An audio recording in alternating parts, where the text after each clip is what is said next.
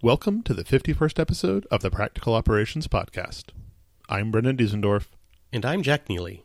We are here to talk about the practical side of operations work. This week, we're talking about dividing and conquering, moving from a multi tenant stack to many smaller single tenant stacks. This isn't sharding in the database sense of the word. This isn't making a an incoming data stream segmented across servers or segmented across tables or, or indexes or however you want to do it and having a, a front end proxy reassemble the data when, when queried. This is taking a large, previously monolithic service, be it metrics or logging or file services or whatever it is, and breaking it out from being a multi tenant environment to being lots of smaller single tenant environments. So I love the term divide and conquer, and by love, I mean I love to hate it. Uh, I think it's a term that's very much lost its meaning over the literal centuries that we've been using it. Um, in my mind, this references the uh, Roman era and really the centuries prior to the Roman era, where the divide and conquer tactic was about causing your enemy's army to divide and turn against themselves rather than being able to unify and attack you with full force. Most cases uh, when folks talk about divide and conquer today, they're usually talking about how do we divide the team to uh, attack, attack in multiple prongs a specific problem or a specific set of tasks. And that's always something that kind of rubs me. Divide and conquer is also used a lot for uh, describing computer algorithms um, such as multi branched recursion algorithms. If folks are familiar with uh, Q-sort uh, or quicksort algorithms, um, that's definitely classified as a divide and conquer uh, computer algorithm. One of the places that this has come up for for me is taking something that has previously been very monolithic and very centralized. Um, in the old days when I did university work, file services were done this way traditionally, or mail services, and now it's things like monitoring and aggregation stacks and logging analysis things where you have all the outputs from all the various teams and services or all the inputs for all the people who are trying to do things going into one set of servers. So you would have a dozen mail servers or you would have a whole bunch of file servers or you would have your elk stack centrally or you'd have graphite run centrally and all of the data from all of the people went into the same system and then you had application logic where you had pattern matching or recording rules that said this is how and where individual teams are stored and so if you need to get your data back out this is how you go ask for it. And this is this is a good way for many things to operate at small to medium and even kind of large scale. But there comes a point at which you have to start asking the question of is this actually an architecture that we want to keep on expanding? Um, the elk stack that i helped to run has gotten to be ridiculously enormous. And we're looking at, at taking this this approach, and we haven't decided if we're doing it exactly yet, but we're looking at this approach to say instead of running one very large logging stack that services all the users, we will build lots of smaller elk stacks, very carefully construct them, and then federate search across them so each team has their own logging platform. If one team's logging platform goes down, it doesn't affect everybody else's. You can still look at the data that's important to you. So I think most of us that are of a certain age in this field have definitely spent some time building centralized services. I remember doing many things in that model of services, especially when I was working in real data centers with actual physical hardware that I racked and stacked myself. And you can make that architecture scale to a incredible degree, really. And for centralized services like uh, email, perhaps at my time at the university, services for Linux machines or other common computing authorization, authentication, those scale out as centralized services really quite powerfully. And it's it's been with the advent of uh, the Google Cloud platform and AWS that have really started to tickle me about how how you give teams what they need to function in sort of a more isolated area. although that's probably a horrible way to describe such. But I'm definitely from the centralized services uh, sort of arena, and getting myself to sort of think in the I uh, think in the ways of infrastructure as code. If a team needs a specific service, they should just be able to spin it up for themselves. Is is a new paradigm shift for me, and it turns out there's definitely some scaling and management advantages there, but it's not the silver bullet that they tell you about in school. Yeah, a, a lot of this was made possible really by the advent of the cloud, and even more so, in my opinion, the the service oriented architecture or the microservice model of doing things, where you say we're moving the complexity out of the application and more into the interconnect between things, and we're breaking down from large monolithic instances into smaller and more specifically tasked things. And yeah, th- there's there's a bunch of benefits to this and there's a bunch of cons to this. And you have to weigh for each service and each team and each organization and everybody else if this is actually a good thing to do because it adds a lot of changes. And some of these changes will be perceived as user hostile so you have to be careful as you think these through how you want to handle it what kind of model what, like how are you going to support this? What what is your support model moving forward for a smaller set of targeted single tenant instances? Um, I think I something important to really emphasize here is is folks should be careful about shifting their patterns from a centralized based service to a distributed based service and really think out are the benefits you're going to get out of that move really actually going to work for for the organization uh, there are definite pros and cons and don't do it just because all your cool friends are doing it. Uh, that's not a reason to make this kind of change if you don't have to. Yeah, I kind of see that there's three models for for managing this, and there's the the first one where you have a script or utility or a self-service web page where somebody goes and they click a button and it says, "Okay, here is a copy of the file server, or here is a mail server, here is a web server, here is a logging stack, or here's whatever it is you need." and it's yours. And there are some knobs you can turn, but if you break them, just make yourself another one. We're not going to support you. And that is an interesting way to approach the problem, and it works for some services, notably things like load balancers or things that don't require a lot of configuration and don't have a lot of state because it's relatively painless to reset them and say, okay, I just I'll just get another one out and it's it's not that important. And you think of them as kind of a rental or a a short term kind of operation anyway. Infrastructure is code. You create it, you abuse it, you destroy it, and you start over again. Yeah. The, the second model that I see is you have the subject matter experts that used to run the thing. They're still running them, but they're, they're they're doing the transition primarily because they're trying to move either the costing model or the support model or the the noisy neighbor problem out to the customer. They're trying to say, okay, instead of having one massive database that everybody's pounding on, and when one person runs a bad query, takes the database for everybody. We're going to run a lot of little databases, and so we're still going to help you support them, but they're it's on the groups to kind of pay attention to resource limits and understand those those pieces of it. And then the third model is where you're not shifting responsibility at all. You're just breaking it into smaller pieces, so you're basically only really trying to solve for the noisy neighbor problem.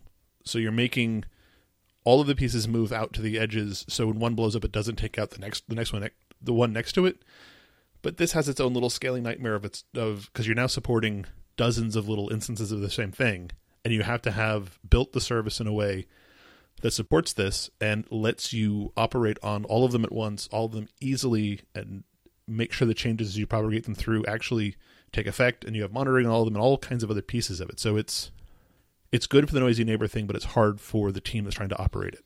And I think one of the support models that uh, folks are looking at is the sort of one of the sort of founding principles of a of an SOA, a microservice type environment, where you've got your API and I've got my API and I'll agree to version my API and you agree to hold your API standard and we can talk to each other. And those contracts are, whether they're written or social, um, work in a lot of cases, but they don't work in all cases. And it's important to realize that that technique has its strengths and its weaknesses and things it works well in and things that it doesn't work well in. If you need to uh, provide tools or some sort of convenience wrapper uh, or some method for users to consume your service other than something that's layers on top of the APIs, that support model starts to break down. But for a lot of things that are just pure REST based, uh, that model really excels. Yeah, you, you could look at a metrics pipeline or a logging pipeline and say the the user endpoint for this is at this address and it's on this port and here's the authentication pieces and the security pieces for it.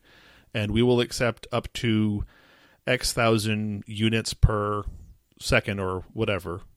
And that's all there is. There's no worrying about hey is the agent installed and configured correctly? Is all these other pieces going on? Are we parsing things appropriately? It's oh you can send us you can send us up to this particular limit and then we cut you off. Well what happens when a team actually needs to be higher than that? What happens when a team doesn't realize that they're bursting past that at two o'clock in the morning because they don't have either monitoring or other pieces set up for it? How do you handle these these edge cases? It it becomes in some senses very user hostile, especially if you were in a model where you had a monolithic instance where people could send anything they wanted to, and now they are experiencing a massive change in how the service works. They don't see the benefit to themselves directly, and every time that they find something that's different that's hurting them, it's told they're told that it's their fault for violating the contract. I think that perhaps a more simple way to look at some of these is is based on my experience is looking at graphite and statsd versus a more modern uh, prometheus stack. And which i think is is relatively simpler to reason about than some of of brendan's crazy elk. Um, with Graphite and statsd, a lot of places set those up as centralized services, and as developers build code, services are set up. Uh, you just chunk metrics at your statsd endpoint or at Graphite, and it's all free. You can measure all the things, and somebody else is is really in charge of dealing with those clusters and making sure they scale appropriately, etc. And that sets a mindset that works well in a lot of cases for you building up more services and writing more code. If you need to measure something, emit a metric, and it just works. Uh, flipping to a newer uh, Prometheus based stack, uh, Prometheus doesn't scale in the same way that we might be used to for Graphite. It's purposely self contained. It purposely doesn't depend on a cluster of some sort.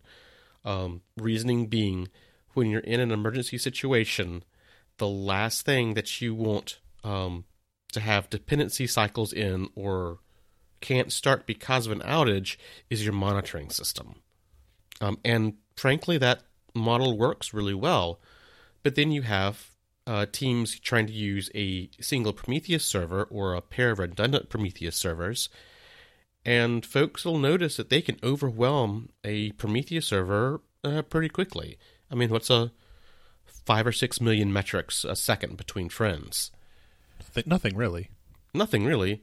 And that turns that user perception sort of back around, and they come at the metrics folks and say, hey, Prometheus much must suck. You know, what do you mean? I I bowled it over with, you know, umpteen bazillion metrics.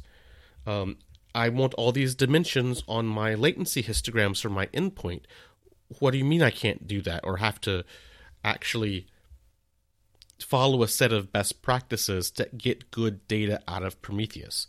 Because Prometheus will give you good data, but there's lots of best practices so to help you take uh, get the most benefit out of. Where graphite was basically just kind of you know chunk it in there and forget about it, and if you can do good math or bad math on it later, it's somebody else's problem really.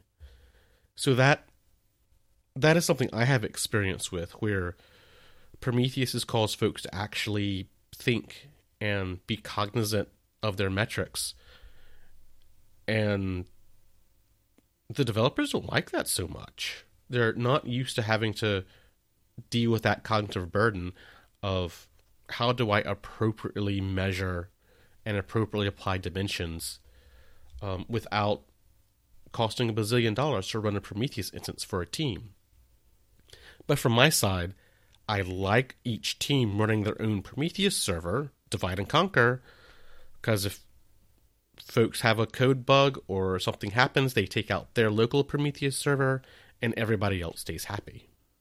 Yeah, I'm not trying to say that I, I dislike this model. Um, I'm trying to caution that there's a bunch of things to think about before you suggest to management or you suggest to other teams that you're entertaining this. One of the things that we really want out of this kind of shift for elk if we actually do it is there is very right now we, we have a lot of things we put in place to for example restrict user query because it is very difficult to teach people the ins and outs of lucene query languages while they're also being a developer or a business intelligence person or customer support person and it's relatively easy to overwhelm our elk stack because we built it to be cost efficient, which means it doesn't have a whole lot of extra capacity in it, especially in terms of search.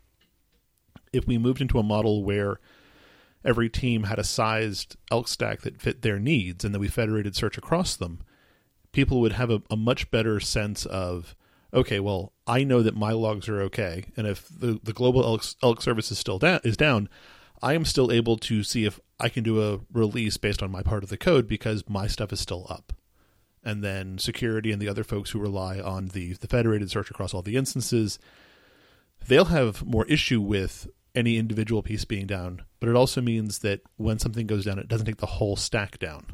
Right now when things when everything goes down we spend a long time recovering it takes hours to bring things back up there was a a networking event a couple weeks ago it was a planned event but things didn't go as smoothly as we, people would have hoped just because this is life and this is the world we live in and it took two and a half, three hours, I think, to bring elk back up to a reasonably healthy place. And while it was down, people were blind to stuff. And if we were in a a, a single tenant, smaller instance model, it would have been much much faster to bring up individual pieces and say, okay, all the individual teams could sign off faster on their pieces, saying, okay, we know that our stuff is back up. We can see the logs out of our services. Our pieces have recovered. Now we're just waiting on the sign off from the other teams that rely on us that they're back up. So that would have been a much welcome change in that sense. Don't you love outages? outages are going to get a, a, a, an episode pretty soon because they're they're kind of hairy and they're kind of awful. Yeah, how to have an outage. Look forward to your next uh, uh, your favorite podcast thing. I, I want to spend a little bit more time on why having some kind of auto scaling, either cloud or on prem scaling system is critical to doing this kind of single tenant stack. And a lot of that comes from the fact that, like, right now, it takes us a lot of planning and a lot of work to scale up the Elk cluster. We're running on bare metal, and so if you want another 100 hosts, it takes time to find power and cooling and network and actual servers and rack them and stack them and do early failure analysis on the hardware and all that kind of it takes time. It takes a bunch of planning and a bunch of time, and you have to think about it Burn in power in supply swap, swaps. Exactly.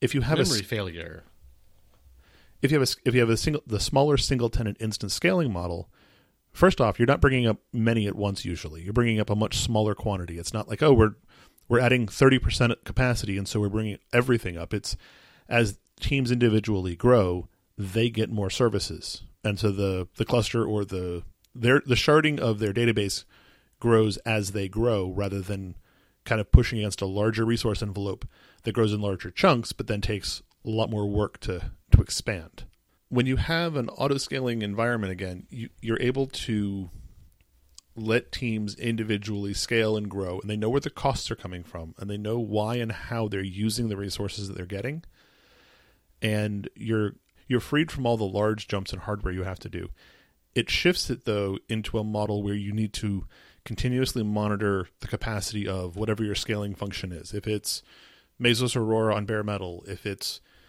GCP, if it's AWS, if it's Azure, or whatever you're using for your back end, you have to start watching that. And you, there's API limits and there's costing limits and there's all kinds of other pieces. and you have to test and validate the scaling mechanics now rather than test and validate can you bring up more hardware. It, it doesn't make things easier, it shifts the problem into different spaces. And there are some intrinsic advantages and disadvantages that come along with that. But I'm I'm sitting here thinking if I give a team a Prometheus server in a cloud environment, what whatever cloud that may be, how does that Prometheus server say, "Oh, well, my data partition's almost full. I should grow that before I fall over on the team." Or ingestion is pretty high. How do I grow a few more CPUs? Or uh, more memory to handle a higher query load? And at this point, I just say, hey, grab yourself a bigger instance. I'm not sure that's an awesome user story. Well, Prometheus scales reasonably well from my reading with CPU. As as you add CPU and as you add memory, it scales linearly, roughly, right? Roughly. So And really, a maxed out Prometheus box handling six or seven or eight million metrics ain't shabby. No, But as we're moving over into this distributed divide and conquer sort of methodology, we also have some of our historic baggage that still may be rather monolithic in nature. And okay, we want to uh, monitor our historic baggage with the new stack so we get good data out of out of the the older stack. And that becomes a really interesting problem. Um, how do you break down the monolith so you can divide and conquer? Because one Prometheus server may scale to impressive amounts, but it's not going to scale to handle ye old monolith that we're trying to move away from. one of the ways I've seen teams handle this, and the way that we're intending to handle this initially, at least, is to move to move the the monolithic elk stack into the cloud and move it into the same model that we're we're intending other people to use, but set the resource limits to where the current monolithic stack is, and we're validating this this actually works, and thankfully with cloud stuff you actually can test very quickly, and once we validate that it works and we actually can ingest on that we're going to start shifting piecemeal, team by team, into the new the, the brave new world of having single tenant stacks. And as we turn those up, we'll be turning down the size of the the centralized cluster. And ideally, at the end of six months or a year, we'll be able to shut down most of the monolithic elk stack and have lots of little elk stacks running that are less prone to failure. Um, But more prone had a to- monolithic Prometheus stack, I'm still being asked to build that. yeah, I don't I don't think that exists. My monolithic stack is called graphite. This problem to me also extends to other places. I've seen people do a similar approach with with like Cassandra, saying Yeah, we're not building a gigantic Cassandra cluster. We are building little Cassandra clusters for teams that need them. And as you need them, we are going to support them and we're going to maintain them for you. But you're on the hook for the disk space and the CPU costs of them. And when and in they the go cloud down, environment, that's you. really easy to set up infrastructure as code. Uh, basic maintenance is really easy to script and modify, so you can expand your uh, attached um, permanent storage, persistent storage, whatever you call it, on whatever cloud provider you're on. Um, a lot of the basic stuff there works pretty well, but it's there's more than basics. You just reminded me of my other major nightmare that's coming out of all of this, which is Brendan has lots handle- of nightmares, folks. How do you handle upgrades? How do you handle an upgrade when you have, say, 55 different Prometheus instances or teams or whatever, or 55 different elk stacks, or however it is? How do you say we're moving from this version to this version?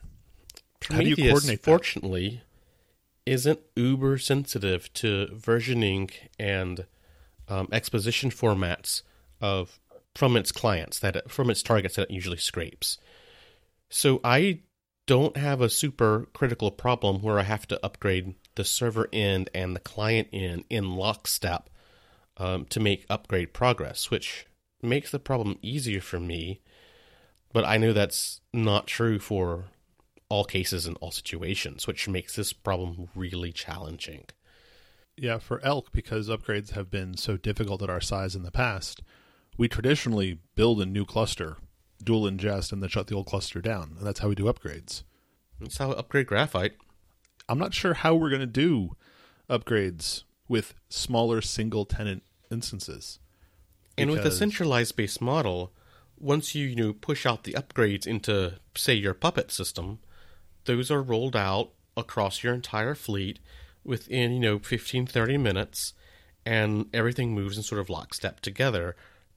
Server endpoints, client endpoints, everything. And in this divide and conquer uh, distributed model per each team, it's really very possible that a specific team might not choose to upgrade their Prometheus or their other service um, at your interval. They may choose intervals that works best for them, or they may just blatantly forget. I mean, it's a black box that sits over in the corner and just runs, right? Yeah. So, pushing out upgrades and how you get those in reasonable lockstep across a larger sort of microservice SOA um, environment becomes more of a social problem. And although I believe we just did an episode on using uh, technology to solve social problems, I'm not a big fan of solving social problems with technology those problems are significantly more complex and significantly harder to deal with. So, distributed systems, divide and conquer, I think it's sort of important to sort of cover what I think are really good examples of of this methodology and things that sort of shine out to me as how this can work and how this can work uh, really well. And you know, as I look over the notes I wrote for myself, I kind of realize that that you achieve success here by using a bit of both uh, of both models, a little bit of dis, uh, centralized, salted in with your distributed model, and some interesting and, and really uniquely powerful things happen. So, back at the university, uh, we ran um, AFS, the Andrew file system, which, if you know it, you probably love it or hate it, or you've never heard of it. But it was a networked file system that was 10 to 20 years really ahead of its time. And one of the beauties of that file system is that you could spawn off to the math department and say, if you want that extra space to do all of those high performance calcul- computing uh, models and calculations, you need to pony up and buy your own set of AFS servers and handle your own storage. We'll be glad to help you and support you, but you've got to provide your own storage. So you could literally buy your own servers, get them racked and stacked, or turn them up in the cloud for the modern day equivalent. And those servers would join the AFS cell and participate in that network and suddenly be available to anyone with an AFS client in that same AFS cell. And you had the the centralized AFS databases that mapped the world together for you, while the math department provided the cache and the storage and the spindles that supported their advanced storage needs that sort of outclass, you know, what what most folks are willing to, to purchase and support for for the casual user. Looking at something a little bit more modern, services like AWS's uh, S3, uh, Google's uh, Google Cloud Storage buckets, the whole concept of of REST accessible storage buckets in the sky, I think are really powerful um, example of these kind of techniques, where the problem of of scaling S3 can be divided across user, it can be divided across region, and obviously across each individual bucket. So you have multiple dimensions of how you can divide that problem and relocate storage and move things around depending on where the load is, where the users are. And because that problem divides so easily and in so many dimensions, well, quite clearly, uh, those products really scale quite a bit. I think it was uh, Amazon's first cloud service they announced, and it's still one of their most popular services today. If you don't know you're using it, you're just lying to yourself. You know you're using it. Um, so that's been an incredibly awesome example of some of these techniques, and yet that sort of layered on top with a centralized uh, access API that's kind of always the same. So you get a little bit of, of sort of the best of both worlds. Anyway, that's that was where my thoughts were leading on how you want a distributed service to actually pan out in the end game. And I think that's the only real supportable model. If you're able to move to a model where you don't have to provide any support whatsoever, you can go fully to the contract basis. But for most of us, the reality is we will be providing ongoing support, even at some, even if it's very low touch. We have to be involved with coordination. We have to be involved with upgrades. We have to be involved with other decision making, especially around this the the non technology pieces of the problem, around the social pieces of the problem, and having that centralized framework still in place allows for teams to make decisions. It allows for technologies to be adopted correctly, and allows for uh, a metered rollout of of things in the environment. I think it's a a very powerful way to look at the problem. And when you can layer on top of each other those techniques and get some of the social stuff worked out, yeah, you're totally in the right ballpark. But that's work. Those are not simple problems. Oh, none of this is easy. All of this that we've been talking about takes a lot of time and a lot of planning. And for many things, it shouldn't be done. You should look at it and go, well, that was a nice thought exercise, but we're not actually doing it because it doesn't work for various cost or scaling or people reasons. But if you're at a point where scaling has taken you to the limits of what you can do, this might be a way that you can continue building and continue scaling without overloading yourself. Don't do it because it's cool. Do it because you have the technical reasons. And I think that wraps it up, right? I think so. That wraps it up for episode 51 of the Practical Operations Podcast. I'm Brendan Diesendorf. And I'm Jack Neely. Please do take the time to rate the show on Overcast, Apple Podcasts, or your favorite podcast directory. It really is the best way for new listeners to find us. Additionally, we welcome feedback about the shows we've recorded or topics you'd like us to cover. Leave us a comment on the website at operations.fm. Send us your thoughts in email, feedback at operations.fm, or use at operationsfm on Twitter. Thanks.